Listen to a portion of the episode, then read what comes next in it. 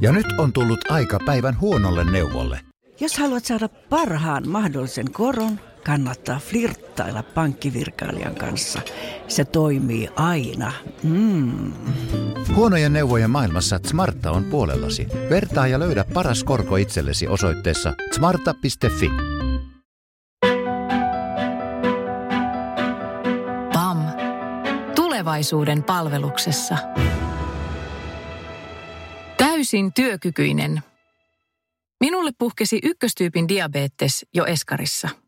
Olin ehkä yhdeksän, kun opin itse pistämään insuliinia. Menoa se ei ole haitannut. Mun pitää vain tarkkailla syömisiäni ehkä enemmän kuin muiden. Mä harrastan lentopalloa, käyn tanssitunneilla ja juhlinkin ihan siinä, missä mun kaverit. Oon jakanut lehtiä, ollut tarjoilijana, eikä mun diabeteksestä ole koskaan ollut haittaa töille tai harrastuksille. Viimeiset kuusi vuotta on työskennellyt vartijana. Se on vaihteleva ja kiinnostava duuni. Kaikille ei vuorotyö sovi, mutta mä viihdyn siinä hyvin. Öisillä vartiokierroksilla mulle voi ehkä hetkittäin tulla vähän orpoolo, mutta toisaalta mä nautin, kun saan ajaa hiljaisilla kaduilla. On mahtavaa turista yöhuoltamolla muiden vartioiden kanssa taukokahvilla, kun ulkona paistaa vaan katuvalot. Vuosi sitten mä muutin toiseen kaupungin osaan ja vaihdoin samalla työpaikkaa toiseen vartiointiliikkeeseen. Halusin pysyä alalla, koska viihdyn vartijana. No tämä uusi työnantaja vaikutti mukavalta. Uudet pomot tuntu arvostavan mun kokemusta. Kävin työhön tulotarkastuksessa ja pärjäsin mielestäni kohtalaisesti kuntotestissä. Paremminkin olisi kai voinut mennä, mutta olenhan minä ennenkin vartijana pärjännyt. Koska diabetes ei ole haitannut mun töiden tekoa, mulle ei tullut mieleenikään kertoa siitä ennen lääkärin tarkastusta.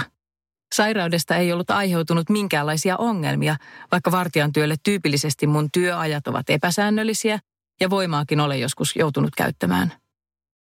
Äkkiä mun työnantaja ilmoitti, että mun työsuhde päättyy koeajalla. Terveydelliset syyt, ne sano. Se tuli ihan täytänä pommina. No mä otin heti yhteyttä luottamusmieheen, joka neuvoi mut liiton lakinaisen puheille. Käräjäoikeudessa mun ex-työnantajani väitti edelleen, että mä en ollut terveydentilani vuoksi soveltuva siihen vartijan työtehtävään, johon mut oli palkattu. Ja ne väitti myös, että mä en olisi läpäissyt hyväksytysti fyysisen kunnon testausta työhön tulotarkastuksessa. Ja siksi ne antoi mulle potkut, vetoamalla huonoon kuntotestiin. Tosiasiassa sain potkut jo ennen kuin ne saivat edes kuntotestin tuloksia, saatuaan tiedon diabeteksestäni. Sitten paljastui, että mun ex-työnantajani oli linjannut, ettei vartijaksi pääse, jos on epileptikko tai diabeetikko. Tämä siitäkin huolimatta, että jokainen diabeettista sairastava on erilainen. No, me voitimme käräjäoikeudessa. Ex-työnantajani valitti päätöksestä ja vei juttumme hoviin. Mikä siinä? Liiton juristin avulla voitimme myös hovissa. Myös hovioikeuden mukaan ex-työnantajallani ei ollut perustetta työsuhteeni purkamiseen koeajalla, koska suhteen purkamisen tärkein syy oli ollut sairauteni, joka siis ei haittaa vartijana työskentelyäni. Muut yhtiön ilmoittamat perustelut olivat höpöhöpöä. Sain siis potkut juristikielellä työsopimuslain vastaisesti syrjivin ja epäasiallisin perustein. Voitimme siis kahdesti oikeudessa ja sain vielä 5000 euroa korvausta yhdenvertaisuuslaissa tarkoitetusta syrjinnästä, viivästyskorkoineen. Kiitos PAM.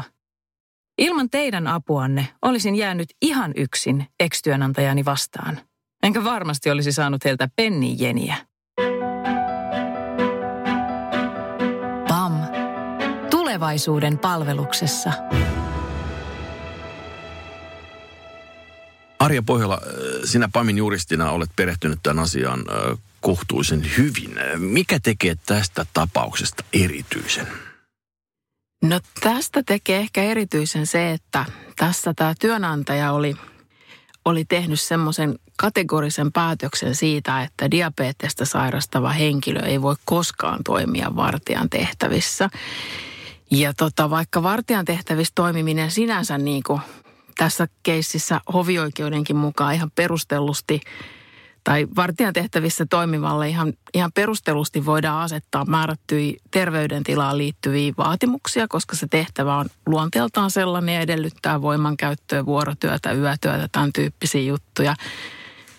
Niin kuitenkin niin kuin tämä terveydentila pitää arvioida tavallaan niin kuin aina yksilöllisesti, eikä voi Joo. todeta, että koskaan vartija ei voi toimia tai koskaan diabeetikko ei voi toimia vartijan tehtävissä.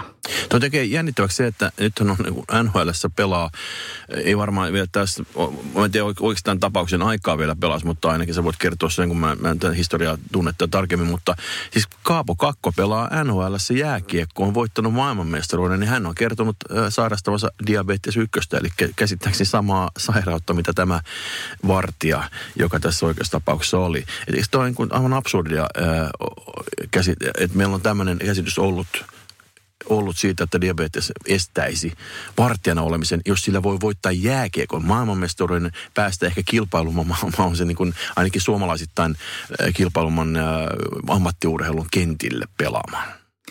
No onhan se tosiaan aika erikoista ja pitäisi varmaan kysyä sitä toisaalta tältä tämän tapauksen työnantajalta, että, että jos jääkiekkoilija voi ikään kuin olla diabeetikko ja pelata NHL, niin miten on mahdollista sitten, että tavallaan diabeetikko ei voi toimia vartijan tehtävissä väheksymättä mitenkään vartijan tärkeä ammattia, mutta siitä huolimatta... No siis väheksymättä niin, mitenkään niin. vartijan tärkeää ammattia, mutta toisaalta siinähän on hyvin samantyyppisiä juttuja. Ikään kuin samantyyppisillä perusteilla voisi väittää, että, että jääkiekkoa ei voi pelata, jos, jos sairastaa diabetesta. Mm.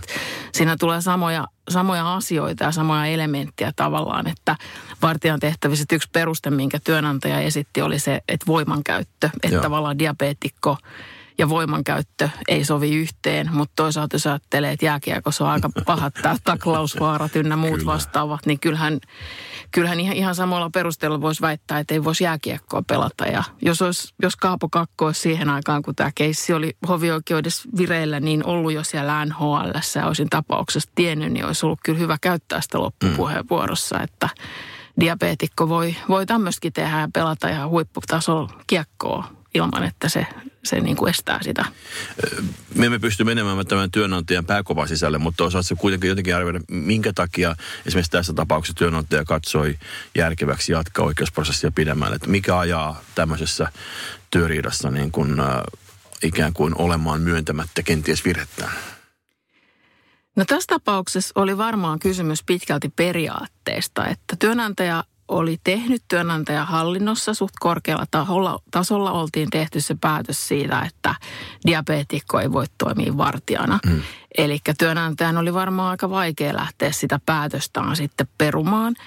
Ja työnantaja halusi todennäköisesti tästä asiasta ihan tuomion, et, et koska kyllä tätäkin asiaa yritettiin sovitella jossakin aiemmissa vaiheissa, mutta tavallaan tuloksetta – todennäköisesti työnantaja toivoi ja usko voittavansa tämän asian ja saavansa siten niin kuin itselleen edullisen päätöksen.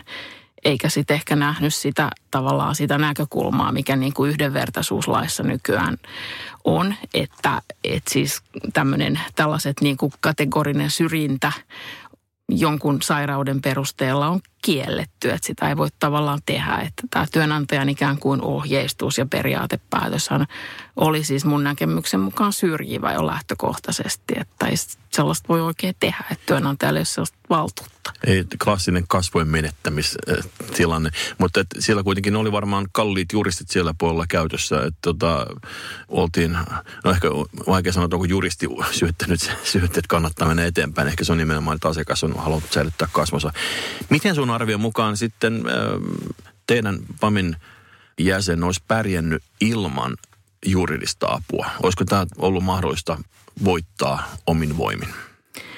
No oikeudenkäynnit on aika vaikeita ajaa itse ja hoitaa itse että ne on tiukasti säänneltyjä prosesseja, jos, jos oikeastaan on melkein niin kuin pakko olla juristi. Että siitä ei tosiasiassa tule oikein mitään, jos lähtee itse jotakin asiaa omasta puolestaan ajamaan. Että siinä törmää monenlaisiin niihin tavallaan oikeudenkäynnin sääntöihin liittyviin juttuihin, joita nyt ei tosiasiassa hallitse muut kuin juristit. Et siinä mielessä niin ei varmasti olisi pärjännyt oikeudenkäynnissä mm. ilman PAMin apua. Tässä nimenomaan se, että hän kuului liittoon ja oli käytettävissä PAMin juristi, niin pelasti hänen nahkansa. Joo, siis aika mahdotonta oikeasti työntekijä lähtee omalla kustannuksella oikeusprosesseja vetämään. Että kyllä siinä aika hullu rohkea täytyy olla, jos ei ole sit liittoa maksajana siinä asiassa. PAM. Tulevaisuuden palveluksessa.